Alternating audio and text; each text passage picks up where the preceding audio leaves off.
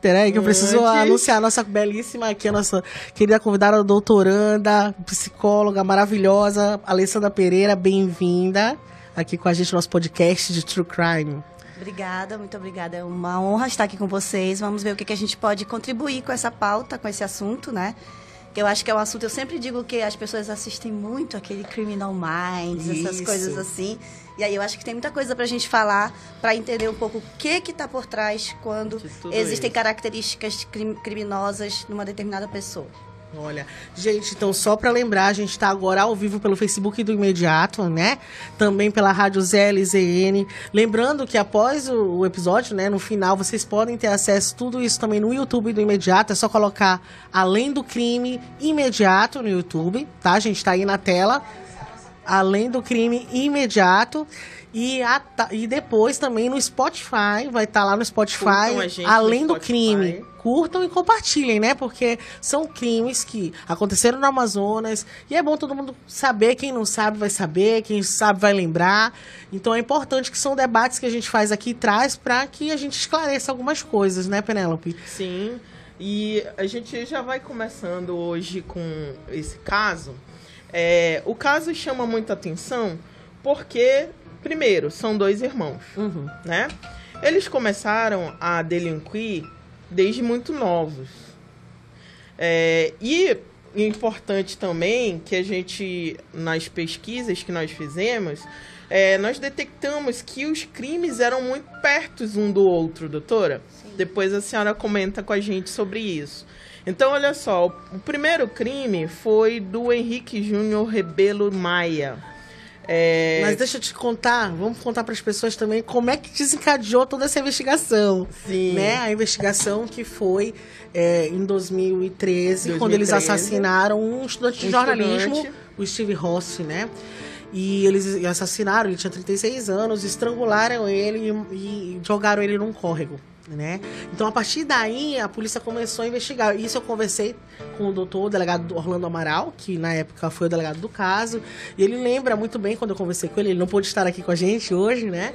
Mas ele passou, a gente conversou bastante e ele contou que na época eles foram chamados de serial killer porque eles mataram, segundo a polícia, 10 homens homossexuais em Manaus, né? E a partir desse daí então, desencadeou. aí desencadeou as- a- essa cronologia de crimes, vamos chamar assim.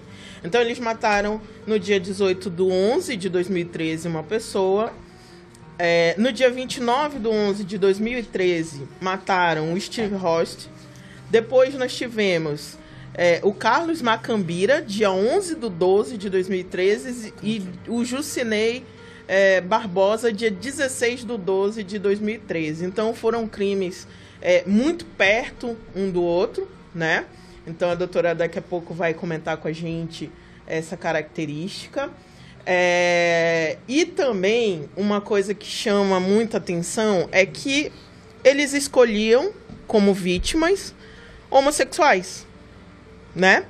É, inicialmente, o, o Ricardo Damascena, ele assumiu que ele escolhia pessoas homossexuais porque ele tinha uma raiva muito grande.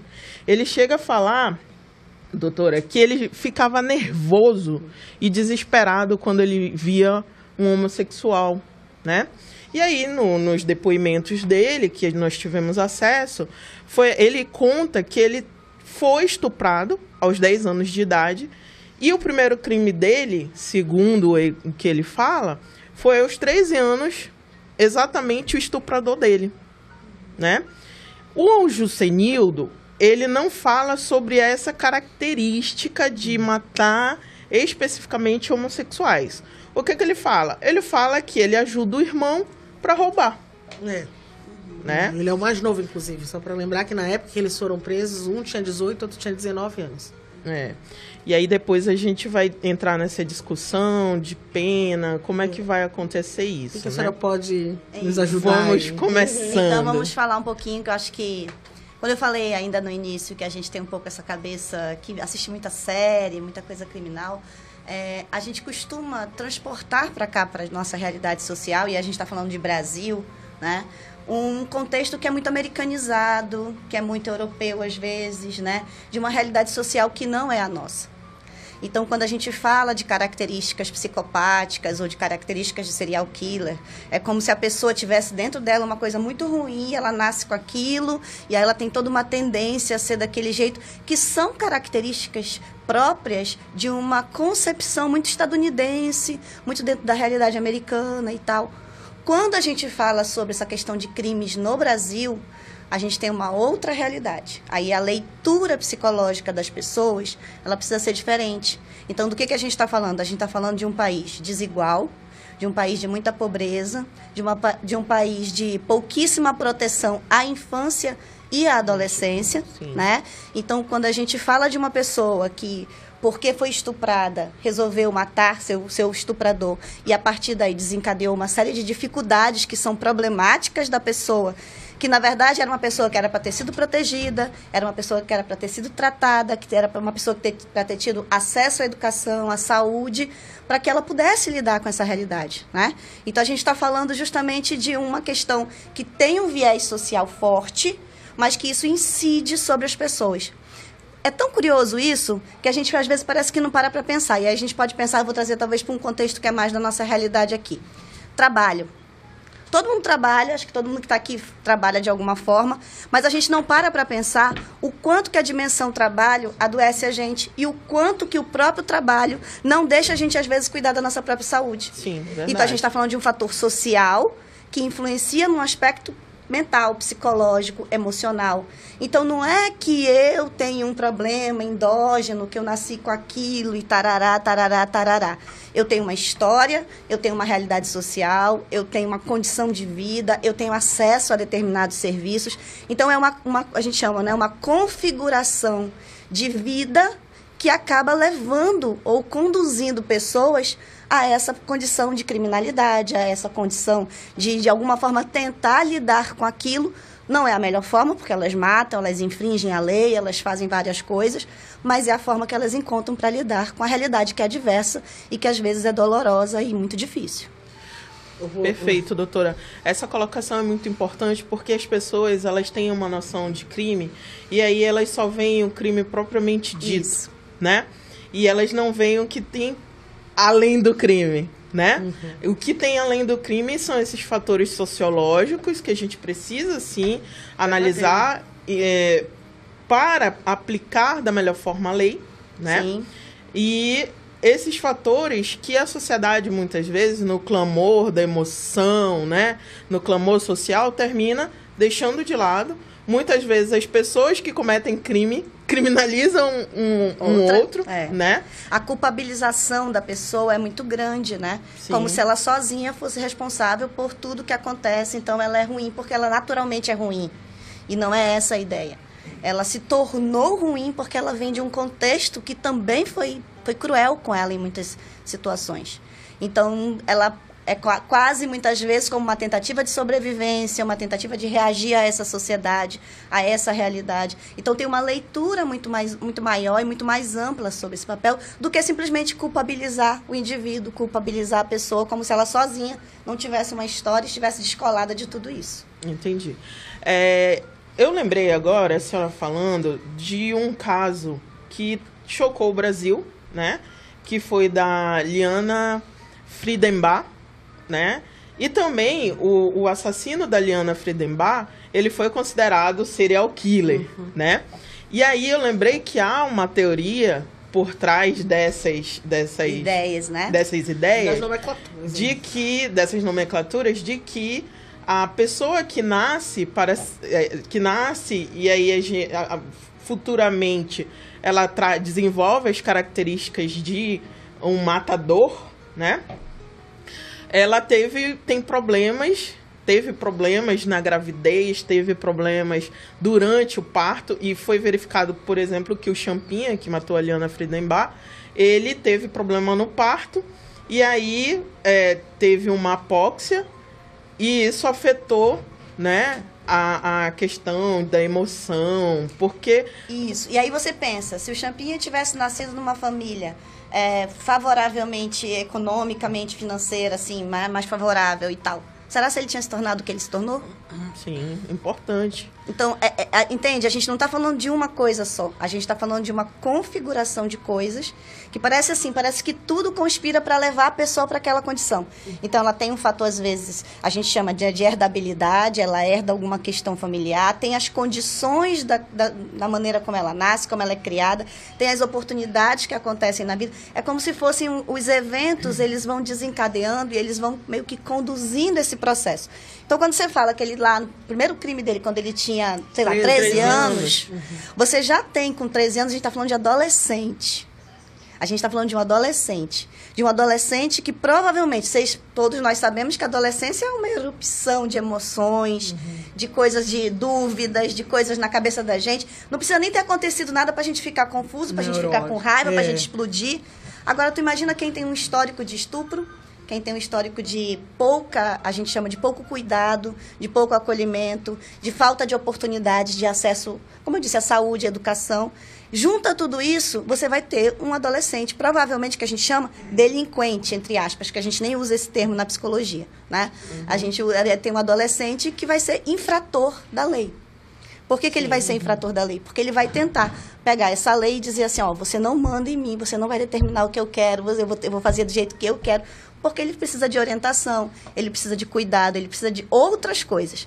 Então, talvez uma concepção mais, como a gente diz, mais educativa e uma concepção mais de cuidado com a saúde mental das pessoas, e aí eu acho que a, o próprio contexto da pandemia evidenciou isso, é uma medida mais necessária, mais urgente, mais coerente quando você quer criar cidadãos que saibam ou que lidem melhor com as questões de cidadania, com o cumprimento de regras, com lidar com as questões sociais. Eu só queria fazer uma observação é, que a gente está aqui nesse debate, né, Sim. trazendo à luz esse contexto social que deve ser discutido.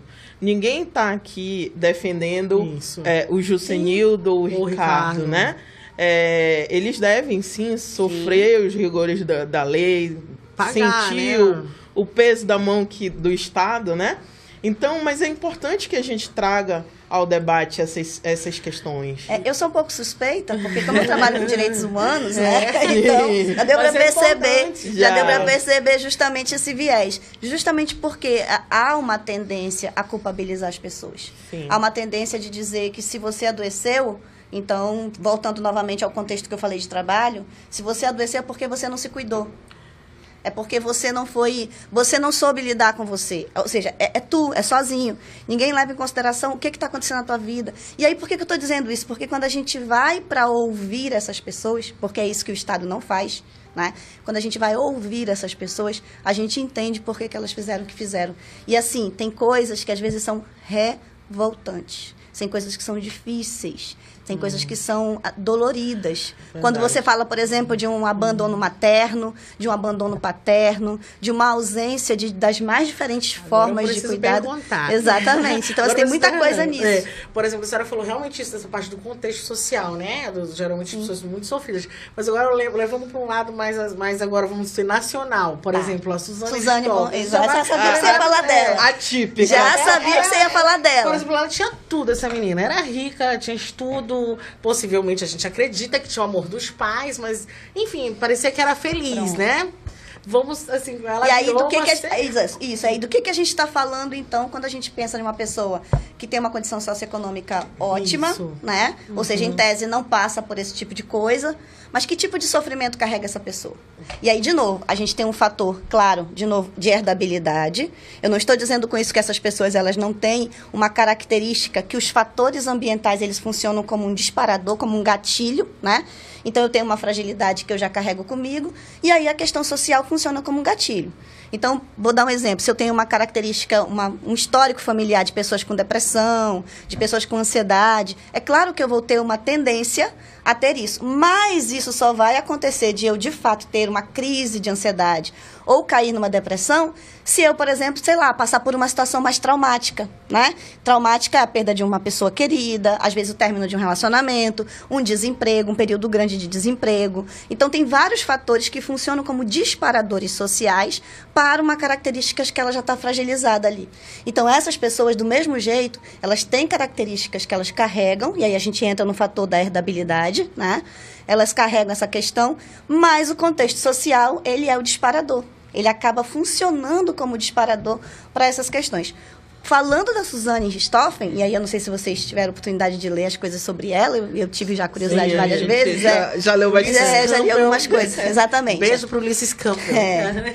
Então, assim, é, você vai perceber, por exemplo, que era, ela era uma garota que era estranha, ela era diferente. Uhum. Sim. Então, ela já sinalizava que ela precisava de um acompanhamento, ela já sinalizava que ela, ela tinha uma fragilidade ali que os pais e aí a gente não vai entrar nesse mérito, né? Sim, Ou claro. não viam, ou não percebiam, ou não queriam ver, ou fingiam que estava tudo bem, que não é regra incomum nas famílias que têm grana, né? Sim. E do que, que a gente está falando? Bom, falando um pouco da nossa realidade amazonense aqui. Tem uma galera que tem dinheiro nessa cidade, que tem pessoas na família que tem, que tem sim comprometimentos, mas essas pessoas têm vergonha de dizer que tem uma pessoa que tenta se matar na família, a gente esconde, né? Uma pessoa que tem depressão na família, a gente esconde, a gente finge que não tem. Por quê? Porque é feio socialmente assumir que a nossa família tem uma pessoa problemática. Ainda tem muito preconceito em cima das, das doenças, né? Men- é, é, Doenças mentais mesmo. Doenças mentais, doenças mentais. né? A gente chama de doenças É, mentais, Ela é. falou dessa parte sombria da Suzane. Eu lembrei da nossa conversa com o doutor Fernando Bezerra, o delegado do caso Belota. Mandar, e ele falou inclusive, um, essa parte do. Ah, mandou um mandar alô um alô né? pro Fernando. Por favor, Fernando, venha na próxima também, né? E ele falou justamente dessa parte sombria, por exemplo, do caso também Belota, que foi muito Sim, famoso em Manaus, que ele falou que o Jimmy era bem sombrio, assim. Do jeito que a Exato. senhora falou, da Suzane, que eu acho que no fundo a família é isso que a senhora falou. Tinha uma boa. Tinha uma, financeiramente, eles não eram ruins, os Belota, né? A Sim, família dele. sim. E, de e ele também talvez não enxergasse isso nele. É, né? e, isso é tão curioso, assim, eu Isso é sempre... importante até É, falar. eu lembro sempre de um colega, né, que é um colega aqui de Manaus, que ele tem um filho que muito cedo, é, ele percebeu que o filho dele tinha características, assim, muito... que ele chamava, assim, muito... é, Frias. Não é nem frias, é, ele usou um termo que eu acho, é como se ele fosse maldoso, né? Então ele, ele via o filho dele matar animais com uma, uma característica assim muito muito pequeno. Nossa. E aí ele disse que aquilo foi um, um disparador para ele, ele pessoa, né? Pai. E aí ele resolveu estudar, se transformou num profissional, né? Ele é um profissional da área de saúde mental. Ele se transformou num profissional para que ele pudesse educar o filho dele a partir das características que ele tem. Aí o que, que ele fez? E ele narra, ele tem uma narrativa bem bacana quando ele fala disso. Ele diz que o filho dele tem dificuldade de sentir e ele percebe isso. E aí ele já entendeu que o filho dele tinha todas as características que poderia se tornar, por exemplo, um sociopata, uma pessoa, né? Mas ele teve o cuidado de estar perto, abandonou o trabalho, mudou estilo de vida, fez uma série de coisas para cuidar desse filho. O filho é um filho que ele cuida até hoje, né? Justamente pela dificuldade do manejo social. Ele tá ali o tempo todo, ele funciona como uma espécie de mediador desse filho, de dizer, ó, isso aqui não é legal, isso aqui é legal, meio que vai ajudando ele a entender e a interpretar os estímulos do mundo, para que esse filho possa de fato ser uma pessoa a gente chama adequada dentro da nossa sociedade. Mas eu estou falando assim, de um pai que muito cedo percebeu isso e logo tomou as providências para para o cuidado, para mudar de vida, mas nem todos são assim. Nem todos têm essa, essa educação para perceber, né? E é essa, isso aí. essa questão. É, e aí, voltando um pouquinho para pro nosso caso de hoje, é, eu acho importante o que a senhora falou, porque aparentemente, principalmente o Ricardo, que é quem a gente imagina que seja realmente A cabeça da história. a né? cabeça da história, Aham. porque o Juscenildo, é, nos depoimentos, ele aparece como um aquele que mata para roubar. Certo. Ele comete o latrocínio, né? Mas o Ricardo, é, ele tem como característica, digamos assim, seduzir pessoas do mesmo sexo, né? E ele, inclusive, chega a manter relação sexual. Olha só que, que assim, curioso, vamos dizer assim. Ele, ele diz que ele não mantém relação sexual. Que o que, o, o, o que acontece é que a pessoa faz sexo oral nele. Uhum. Mas ele não mantém relação sexual. É. Né? Então, ele fala isso. Não, eu não tenho relação sexual, eu não sou homossexual, eu odeio homossexual, isso. eu mato porque eu odeio, eu fico nervoso quando eu, é. eu estou diante de um. E aí ele termina matando, né? Isso. Então a gente entende que ele seja o cabeça, né? Não que o outro não tenha culpa, tela, né? Não que o outro não tenha que ser também né, julgado, mas o, o, o Ricardo traz esse, essa peculiaridade. É, e aí a gente consegue entender, como você mesmo lembrou aqui da história, né? Uma criança que foi abusada sexualmente, que tem uma problemática que não foi resolvida. Então, muitas pessoas que foram abusadas sexualmente, que pasmem, de cada 10 pessoas que eu escuto dentro do meu ambiente de consultório, nove foram abusadas sexualmente na infância.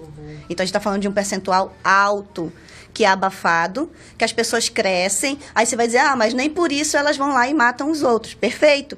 Mas porque as pessoas às vezes têm mediações sociais, têm família, têm apoio, têm suporte, têm de alguma forma maneiras de se proteger e de lidar com isso.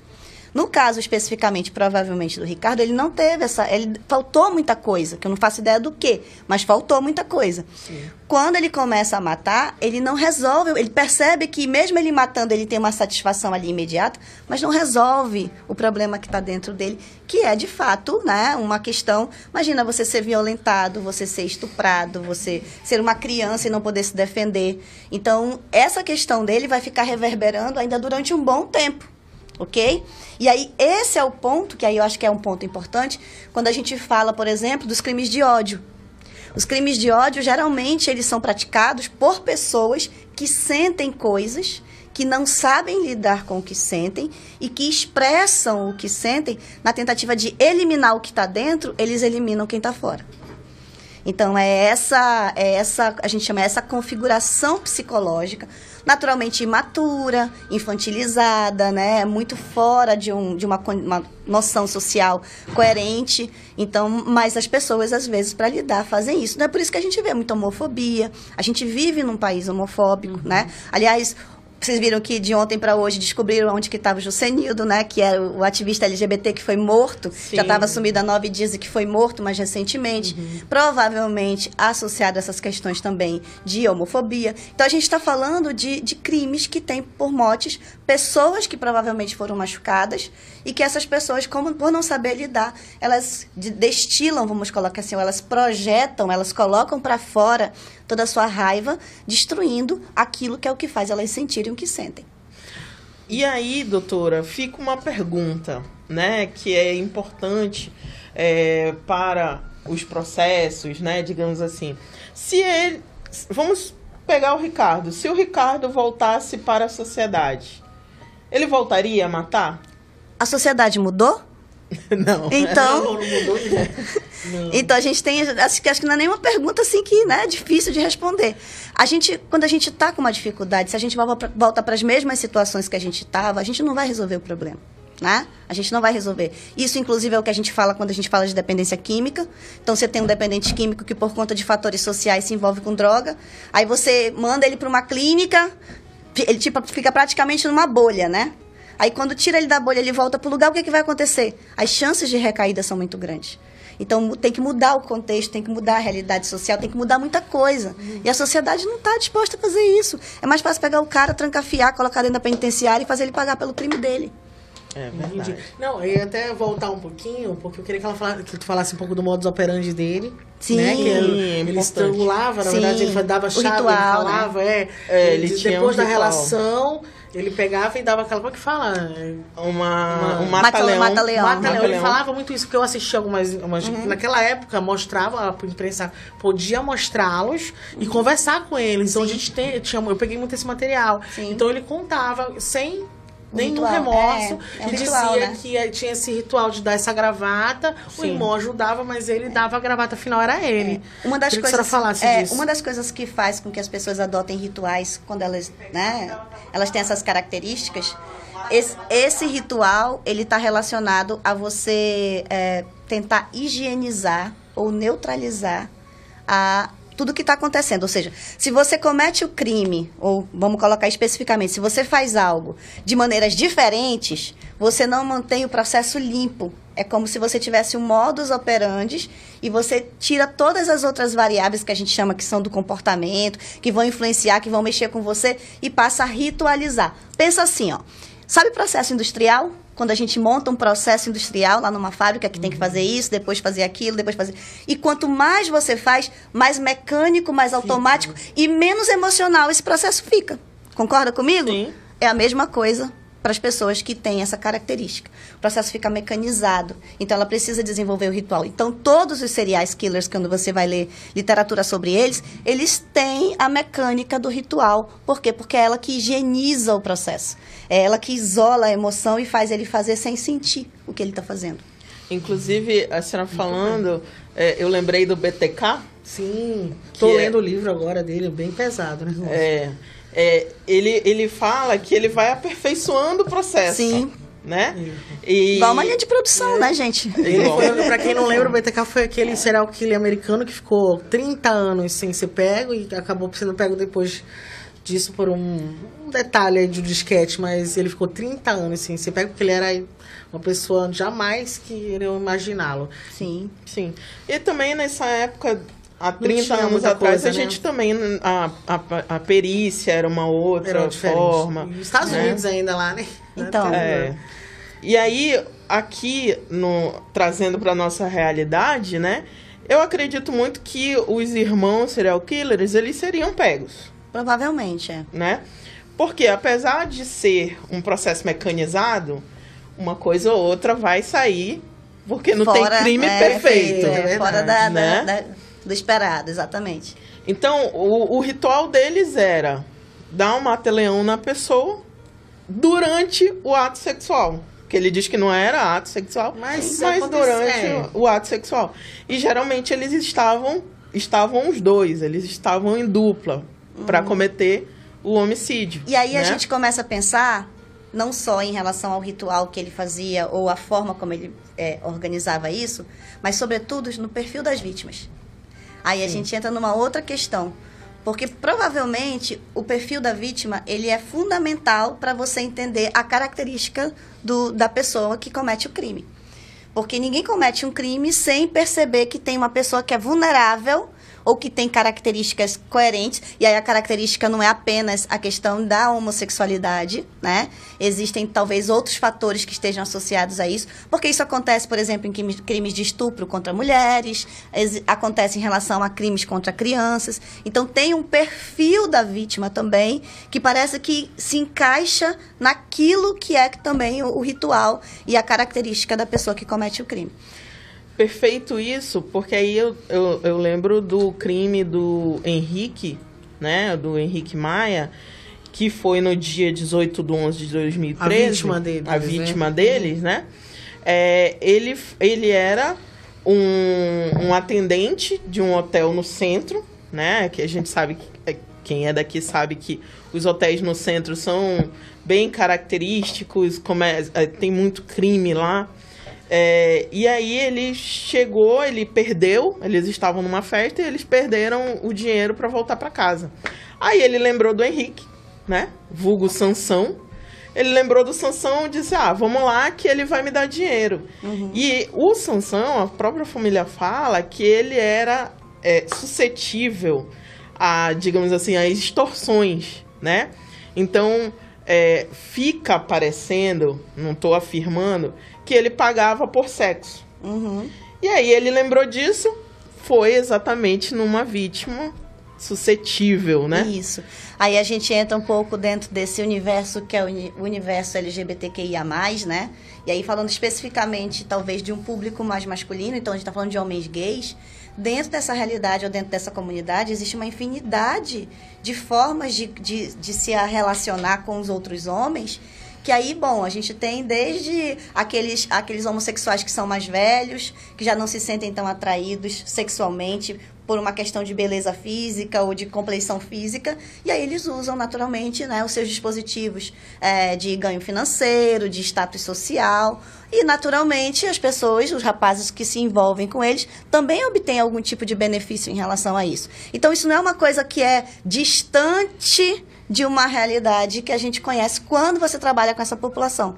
Então você entende um pouco como é que funciona a partir de determinadas características do grupo e aí de novo entra o que eu falei da suscetibilidade e da característica da pessoa que é o perfil que foi que foi morta, por exemplo, é. ou que foi vítima desse processo.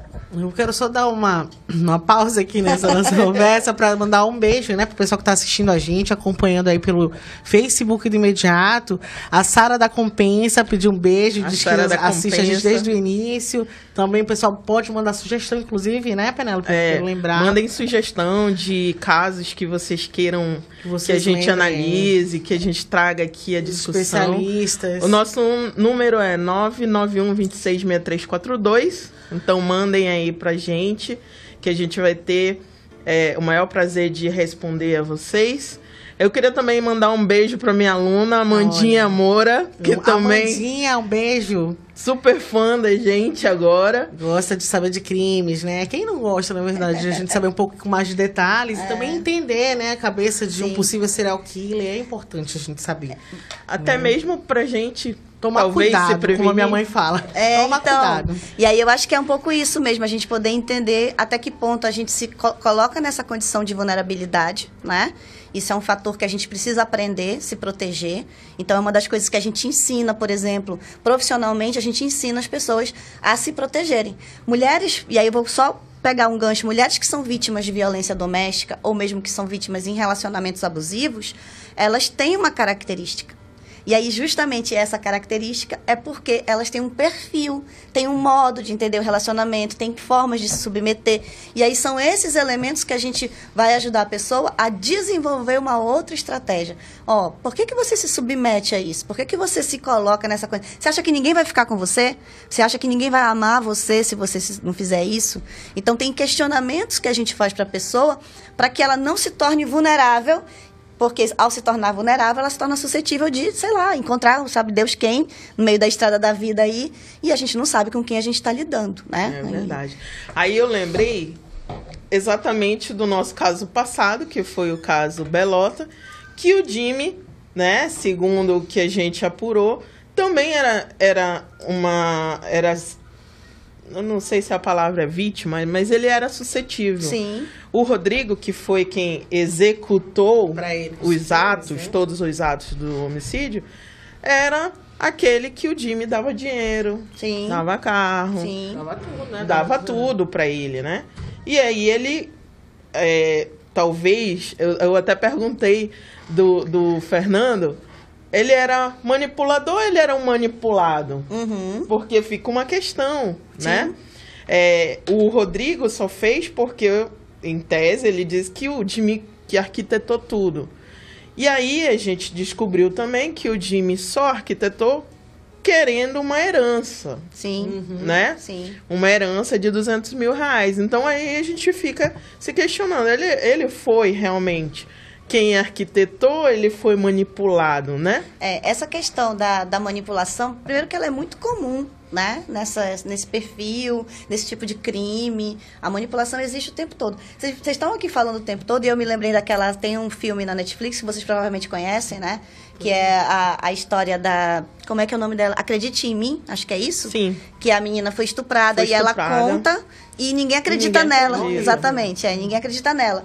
E justamente isso, assim, você vê que ela tem um perfil, ela tem uma história, ela tem um perfil, e aí, mas parece que na hora em que a coisa acontece, que ela naturalmente consegue fugir, ou como o próprio assassino lá disse, né, ele deixou ela fugir, é, ela consegue narrar diferente das outras pessoas. E é isso que, que é o grande. A, a, que faz a grande diferença, né? Então, quando a gente está falando dessa questão, desse aspecto da pessoa, da característica da pessoa que manipula, que sabe, esse, por exemplo, dela conseguir falar, trazer uma narrativa detalhada. Os policiais ficaram, peraí, mas ela está manipulando a gente, ela está trazendo muita coisa. Ela é vítima ou ela é o o manipulador da história. Sim. Por quê? Porque às vezes a gente tem a tendência de achar que a pessoa na condição de vítima, ela também, de alguma forma, estava ali seduzindo, sabe? Aquela coisa de, não, eu fiz com ela isso, mas ela queria. E aí a gente tem uma tendência de culpabilizar a vítima, de querer achar que a vítima também era uma pessoa manipuladora, porque é, são muito sutis esses processos de relação, né? É muito sutil essa questão e a gente destitui das pessoas, ah, porque você é vítima, você não pode ter uma outra concepção ou uma até mesmo uma estratégia de resiliência. E a gente chama estratégia de resiliência é a forma como você lida na hora da agressão, na hora, né, da violência em si. E aí tem várias estratégias, tem desde aquelas que as pessoas, por exemplo, quando estão sendo abusadas sexualmente, elas dizem que simplesmente elas apagam, elas se teletransportam dali, elas somem, dá um branco, e depois elas só voltam depois que tudo terminou, né? Como uma tentativa Sim. de se proteger. Até as questões da pessoa que repara em todos os detalhes para poder descrever depois qual foi a pessoa que fez isso. Então, é um leque grande.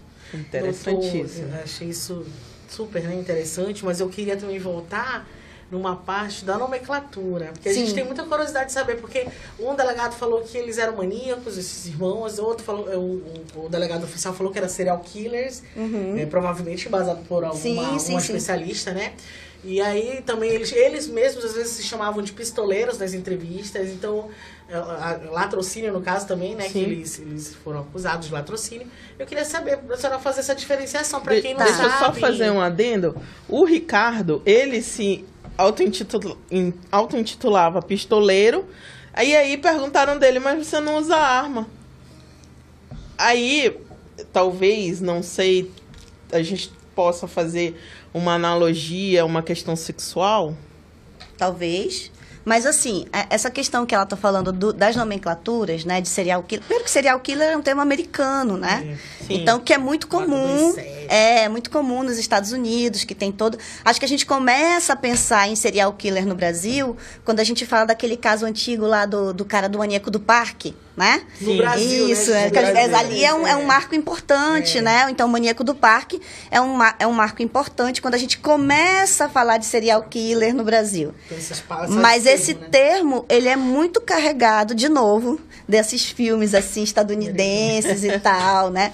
No Brasil, a gente não vai usar muito essa nomenclatura. Embora você, na, na mídia, de maneira mais popular, de maneira mais no senso comum, a gente fala mas quando a gente está falando de um serial killer, a gente está falando justamente desse, desse modus operandi, dessa sequência em série, né? De uma série de coisas que é típico da gente chama do modelo americano. E por que, que a gente fala modelo americano? Porque vocês sabem que o americano adora parametrizar, contabilizar, colocar tudo em estatística. E no Brasil, como é que a gente faz isso? A gente não faz. A gente Inclusive, não tem. começou com o FBI, né? Exato fazendo essa. Foi o, o FBI que começou a, a, a dar esse parâmetro Isso. de serial killer. Isso. Né? E aí a gente começa a entender, talvez, que a gente, no Brasil, vem sofrendo um processo, talvez, de americanização desses casos, né? Eu acho que é uma coisa importante a gente falar mas verdadeiramente com características daqui do Brasil, desenvolvendo estratégias, formas de entender nossa realidade social, a gente não tem. A gente importa muito esse modelo americano e usa os termos americanos para aquilo que às vezes a gente nem sabe direito o que, que é, mas a gente coloca lá um nome, né? Achou bonito. É, exatamente. Tem livros, né? Tem livros, tem, tem uma, uma, uma psiquiatra, que é a Ana Beatriz, que sempre fala sobre Sim, isso. Já... Tem uma galera na, na área da psicologia que vai para criminologia e aí estuda uma mente psicopata prática e tarará. Mas efetivamente no Brasil, como eu disse para vocês, a nossa leitura é muito mais do social e menos desse contexto americanizado, né? A gente deixa esse contexto americanizado para as mídias, pra, de maneira geral, para as coisas, para os filmes, mas verdadeiramente a gente trabalha. Aqui é mais fácil você falar de cangaceiro, de pistoleiro, de no Brasil é isso, né? É mais fácil. É mais fácil a gente falar da nossa realidade que é isso. E, e importante que é, no modelo americano, os serial killers, eles não matam seguido. Não. Eles têm um tempo. Intervalo, é. Um intervalo, né? Às vezes até de anos, um ano, dois anos. E no nosso caso aqui, eles mataram coisa de dias. Os irmãos, né? né? Assim. Em dois meses eles mataram quatro pessoas. Mas por aí você já vê que a gente não tem muito parâmetro. Não dá né? para encaixar no nosso modelo. A gente não tem parâmetro, né? No Brasil é mais fácil a gente trabalhar com esse viés assim de, de assassino, de pistoleiro, que são os termos que a gente usa principalmente aqui nas regiões norte e nordeste, que as pessoas são contratadas jagunço, né? Sim. Assim que são contratadas para fazer esse tipo de trabalho e que são pessoas que têm uma característica sim de uma maior frieza, muitas vezes tem uma história mais difícil, muitas vezes tem características mais psicopáticas, que esse distanciamento, porque esse distanciamento e esse ritual, ele já provoca esse distanciamento emocional do processo. Então tem algumas coisas no meio disso. Eu, eu, assim, eu escuto, eu vejo, mas eu tenho uma leitura que eu acho que é, aqui para nossa realidade é muito diferente, né? É Sim. É muito diferente. A, a, colonização do Brasil, ela é repleta de violências. A gente sabe que desde o início, para manter terreno, para manter território, a gente vê agora nos garimpos, aí nas regiões de garimpos, os donos de garimpo.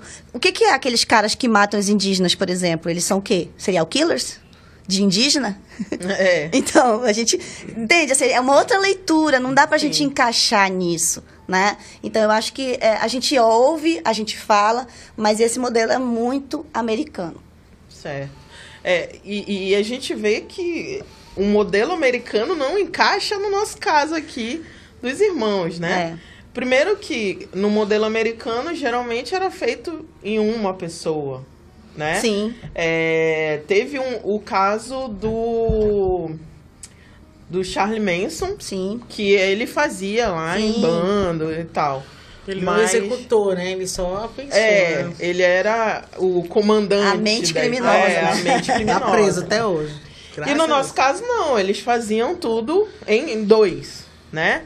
É, iam pro motel ou pegavam uma carona talvez não se sabe muito bem. Eu vou só para reforçar, mas a gente conversou, eu particularmente conversei com o delegado Orlando Amaral, que é o delegado do caso, ele me contou isso também, e a doutora Penela pela entra também na questão do inquérito policial. Sim. Então ela lê tudo isso, a gente tá. Sim. Só para informar que a gente é bem embasado aqui. Né? Claro. Né? E a, a gente não vai falar qualquer coisa, né? Sim. Uma jornalista, uma advogada, uma especialista aqui. A gente traz sempre os especialistas para justamente embasarem o que a gente e tá aí, falando. Isso que tu tá falando justamente, o delegado falou justamente isso, do, do jeito deles, né? Do, do, desse modus operandi, enfim. Só para eu queria só reforçar isso, porque tem uma galera perguntando. Ah, né, o delegado, eu falei logo no início que o delegado Orlando Amaral conversou com a gente, não pôde vir, queria Sim. muito, mas não pôde vir. Mas que a gente conversou tudo aqui é bem embasadinho, bem estudado, bem apurado, pra gente só dar a coisa certa aqui, a informação certa, a informação né? Certa. A informação na hora que nem a gente fala no imediato. Tá é, e uma coisa importante que eu queria que a senhora é, falasse é a questão é, é, da frieza, né? Da frieza dele. Ele fa a, polícia fala que ele, quando foi preso, esboçou reação, né? O Jimmy também não, não era extremamente frio, uhum. né? É, então, é uma característica mesmo? Sim, existem pessoas que têm, sim, esse distanciamento né, emocional não é que exatamente elas não sentem, mas é, é, elas sentem de uma maneira diferente do que a gente. Porque nós, nós costumamos associar pessoas mais emocionais a pessoas mais afetivas, que expressam melhor né, o que sentem. Mas a gente estiver falando isso, por exemplo, de outros contextos culturais, aí eu vou pegar só para a gente, a título de informação. Se você pega ali um europeu, ali alemão, você vai ver que tem um distanciamento do afeto, né? Uma, uma postura mais polida, um jeito de falar, porque isso é típico da cultura, da forma de entender, da maneira de pensar. Então, nós, seres humanos, todos nós temos uma capacidade de sentir. Agora, como a gente lida com isso, ou como a gente é incentivado socialmente a expressar essas emoções, isso é importante. Pessoas que se tornaram ou que desenvolveram características psicopáticas são essas pessoas que se distanciam do que sentem. Elas têm um distanciamento do afeto. Esse distanciamento ele pode acontecer por um trauma, pode acontecer por um, algum episódio, alguma situação traumática, pode acontecer por um fator, como eu disse, de genética, herdabilidade, e aí o fator social contribui para que isso se instale na pessoa, ou pode a própria pessoa, com o passar do tempo, ir desenvolvendo isso. Se você fala, por exemplo, de sistema prisional, a gente vai falar de sistema prisional, em tese, nenhum, nenhum profissional que trabalha no sistema prisional, ele é uma pessoa que tem algum problema, né? Ou mesmo médicos, né? Não é nenhuma pessoa que tem algum problema. Só que o que acontece? À medida em que elas vão lidando com as situações, elas vão se distanciando, elas vão se é, elas são praticamente, às vezes, parece até robô, máquina que não sente, né? E aí a gente escuta as narrativas das pessoas, nossa, esse, esse policial, esse agente, ou esse médico, tão frio, falou assim, deu a informação, nem parece que é uma pessoa. Por quê? Porque a gente desenvolve estratégias para lidar com as situações que são as situações que afetam a gente emocionalmente. E a gente vai se distanciando mesmo. E tem aqueles que se distanciam, se distanciam, se distanciam e não volta, não vai chegar tão perto. Uma, uma coisa é que o direito sempre se preocupa. É, as pessoas que cometem esses crimes, elas têm consciência do ato? Então vamos né? lá. Então tem uma discussão tem que várias uma discussão adv... filosófica, inclusive. Inclusive. porque várias linhas de defesa dessas pessoas vão, ah, não, ele não tinha, aí tenta uma inimputabilidade, uma semi-imputabilidade, porque diz que naquele momento não tinha consciência. Isso. Aí a gente entra na concepção que a gente tem de consciência.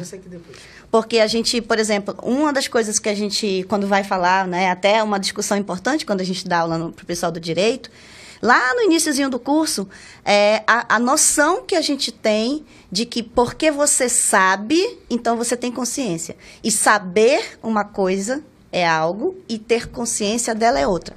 Exemplo clássico é: todo mundo sabe que cigarro faz mal à saúde. Ok? Mas ter consciência do quanto que o cigarro prejudica a sua saúde, geralmente as pessoas só sabem ou só têm consciência disso quando elas passam ou quando elas vivem alguma coisa que ameaça. Aí ela se toca e diz assim: puxa vida, preciso parar de fumar. Eu realmente preciso parar de fumar. Eu só sabia da informação. O direito ele leva em consideração que o saber da informação é suficiente para a pessoa ter consciência. E na psicologia e nas ciências humanas de maneira geral, a gente sabe que saber é ter uma informação, como a gente tem várias informações sociais. A gente sabe que não pode furar o, o, o sinal de trânsito vermelho, a gente sabe que tem que pagar as contas em dia, a gente, mas a gente vive infringindo regras. Por quê? Porque a gente infringe regra. Se a gente sabe que não era para fazer isso. Então, a gente só vai descobrir ou ter consciência disso quando a gente vive, quando a gente sofre, quando a gente passa por alguma circunstância que coloca a gente numa condição muitas vezes de sofrimento, porque infelizmente a gente aprende muito mais pela, pelo sofrimento do que pelas alegrias, né? Uma condição de sofrimento. É aí que parece que a, a consciência ela é um, um insight, assim, puxa vida, é um despertamento. Você tinha a informação, você juntou com a vivência e há uma espécie de despertamento. Isso é o que a gente chama de consciência. É o que tem de mais recente nas teorias de consciência, tem várias teorias, mas o que tem de mais recente é isso, é uma iluminação que se dá sobre o entendimento na hora em que a coisa está acontecendo. Olha, doutora, bela explicação ótima, mas tem gente que o pessoal tá tão curioso aqui na nossa live, tem tantas perguntas, eu tô vou selecionar aqui. Tá bom. O Hamilton Martins está perguntando o que torna uma pessoa um serial killer? Se a senhora pode responder pra gente. Tá, então acho que eu vou só relembrar umas coisas que eu já falei que eu acho que são importantes, né? Então, existem fatores que a gente chama genéticos ou de herdabilidade, a pessoa herda características, né? E aí, se você me perguntar, a própria ciência não sabe dizer, por exemplo, ah, se tiver alguém na família que tem um serial killer, vai ter outro serial killer? A gente não sabe dizer. Mas a gente sabe dizer, por exemplo, que pessoas que têm serial killer provavelmente outras pessoas antecessoras a ela, né, na família, ou tinham esquizofrenia, ou tinham depressão, ou existem casos de doenças mentais na família, entende? Então esse é o fator que a gente chama de herdabilidade. Perfeito. Então, a herdabilidade é um dos fatores, mas não é o único e nem é ela que determina, né? Aí entra as condições sociais. E aí os fatores sociais são os múltiplos, né? Desde condição de família, se foi uma criança que foi, que foi desejada ou não, se teve pai, se teve mãe, se teve acolhimento, se teve acesso à escola, se teve acesso à educação e saúde, enfim, uma série de fatores que vão contribuir, como eu disse, para configurar aquele episódio, que é o primeiro episódio da pessoa, ou mesmo situações de trauma, né? Para que ela possa cometer o primeiro crime. É. Então a gente pode concluir que o caso deles, eles matavam, né, principalmente o Ricardo, porque ele queria talvez é, é, tirar, Tirar de de dentro, dentro dele, dele. Uhum. né? Aquela emoção, talvez reprimida, do, do estupro que ele sofreu aos É, 10 eu não diria anos. emoção, eu diria um trauma mesmo, trauma, né? né? na de entrevista trauma. e nas últimas, últimas entrevistas que eles deram, acho que na coletiva geral que eles fizeram, né, a polícia apresentando eles, ele falou, morreu mais, menos um gay não, no mundo, tipo assim, morreu menos um, então Foi. ele tinha muita essa raiva. Sim. Então assim, só pra responder uma outra pessoa aqui, o Paulo Júnior tá perguntando se a gente vai entrevistar os irmãos, né? Infelizmente a gente não consegue entrevistar os irmãos, não conseguiu, né? É, a gente Mas não... isso é uma outra pauta, é outra situação aqui É, pro porque- futuro do além do crime. É, porque né? assim, pra gente É, entrevistá-los, tem todo um processo. a gente precisaria de autorização, Autorização, do sim, governo. é, pessoas de segurança eles ali. É, Quisessem também falar, quererem, né, falar com a gente. Falar com a gente. Mas no então- futuro, quem sabe, a gente tava pensando A gente direito com a diretoria né? do, do- da rádio. De, calma devagar, mano, que a gente vai conseguir chegar lá, tá? Aí tem um outro aqui, o Grego. O Grego Sapiens tá bem legal, tá bem ativo também. Eu acho. Ei, os meninos estão falando que tá ruim o áudio, galera. Né? Alguém, o que eu gosto de ouvir os, os nossos ouvintes, né? Gosto de ver Claro. aqui. Então, agora que a gente tá, né, conseguindo chegar lá no povo, é, é só. E aí o Grego tá, Grego tá perguntando da doutora Penélope, é, se tratando de homicídio porque eles foram presos pela, pela DEF, né? Pela, Sim. dos furtos e tal. E não pela DHS. Tu vai explicar, porque a gente falou isso no início, que era latrocínio, né? Que eles Sim. tinham isso de roubar, matar e roubar. Explica um pouquinho pra gente. É, a polícia, quando. É, bom, é um caso de repercussão. Então, eles fazem muitas vezes operações em conjunto, não só uma delegacia, mas também outras delegacias. No caso que a gente está tratando dos irmãos serial killers, tem o fator de furto, de roubo, na verdade, não é nem furto, né? É roubo, né? Que é aquele ato de pegar para si ou para, para outrem mediante violência, né, alguma coisa. Então, no caso deles, muito provavelmente a gente não consegue no processo ter essa informação, mas muito provavelmente foi uma ação coordenada da polícia, eh, da delegacia de roubos e roubos, furtos e defraudações, em conjunto com a delegacia de homicídios e sequestros, né? Então, mas quem assina o inquérito deles é a delegacia especializada em homicídios e sequestros, né? E aí, outra pergunta que ele tinha falado, a questão da, da, da polícia, a investigação, da perícia, né, criminalística. É, o que eu percebo é que ao longo dos anos, o Instituto de Criminalística, ele tem melhorado e muito, né? Inclusive, queria mandar também um beijo para os meus amigos peritos, né? Esses Tenho vários bacana. amigos peritos. Trabalham muito. E então, o Instituto de Criminalística, ele tem acompanhado, né, a evolução da própria ciência. Por exemplo, há uns anos atrás a gente nunca imaginaria falar no Amazonas de exame de DNA. Uhum.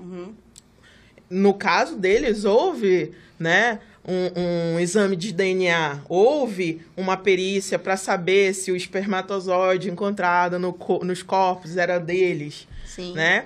É, havia, há, por exemplo, num caso que a gente já está estudando, que futuramente a gente vai trazer, há, há o Instituto de Criminalística fazendo a, a perícia, fazendo a reconstituição de como se deu os fatos, né?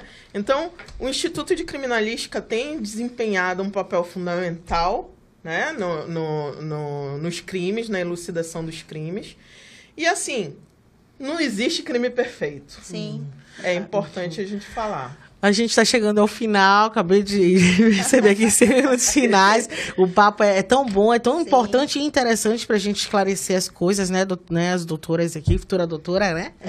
Então, eu quero agradecer a todo mundo que acompanhou, né? Eu quero que a doutora também deu a sua, a sua, né, as suas palavras finais sobre esse caso em Se geral. quiser deixar Isso. o Instagram Também. pessoal. Então, eu acho que tem umas coisas que, como eu disse, né, que a gente precisava realmente é, pensar quando a gente escuta na mídia, de maneira geral, qualquer caso relacionado com isso, né?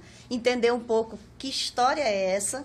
A gente sabe que na hora de soltar a notícia, a coisa vai bem do jeito que, que vende, do jeito que aparece. Mas tem muita coisa, às vezes, por trás disso, que às vezes você só entende lendo os autos, né? Entendendo mais profundamente o processo, conhecendo a história, não só dos autores quanto das vítimas, para entender como é que esse entrelaçamento se deu. Então, não é algo que você faz de maneira superficial. Então, se você gosta dessa área, se você se interessa por esses assuntos, aprenda a investigar, a conhecer mais profundamente antes de emitir uma ideia, às vezes superficial, que às vezes nem é exatamente o que está acontecendo. Perfeito. Ah, eu só tenho a agradecer, né, a presença da Alessandra Pereira. Quem quiser lhe procurar, é Sim. arroba, qual é o seu arroba do É Instagram? Alessandra Psi, meu Instagram, então pode me procurar na- no, no Facebook, é Alessandra Pereira mesmo, pode me procurar lá e pode me adicionar. Obrigada, né, Penélope? Obrigada, Penélope, como sempre, doutora, trazendo Obrigada, aqui. Bruna. E aí, a gente, semana que vem, a gente não- também não vai soltar agora o spoiler, só na quarta-feira. Geralmente eu tô soltando a matéria no imediato, na no página do imediatoonline.com. A matéria sai sempre à noite, sa- falando qual é o caso da semana, né, da A gente dá um quinta-feira. resumo do caso. do caso. Então acompanhe as redes sociais do imediato, a Rádio ZLZN que tá bombando, né? e Baixe aí o baixe o aplicativo. aplicativo, por favor, Rádio ZLZN, né? No iOS, no Android. E também para quem quiser acompanhar a gente, para quem não pôde vir ao vivo, a gente tem no Spotify Além do Crime, só tem a gente lá com Além do Crime. Legal. E no YouTube vocês colocam Além do Crime Imediato, tá bom, gente? Então é isso. Até a próxima. Até e vamos lá, vem. né? Com mais crimes aí. É isso.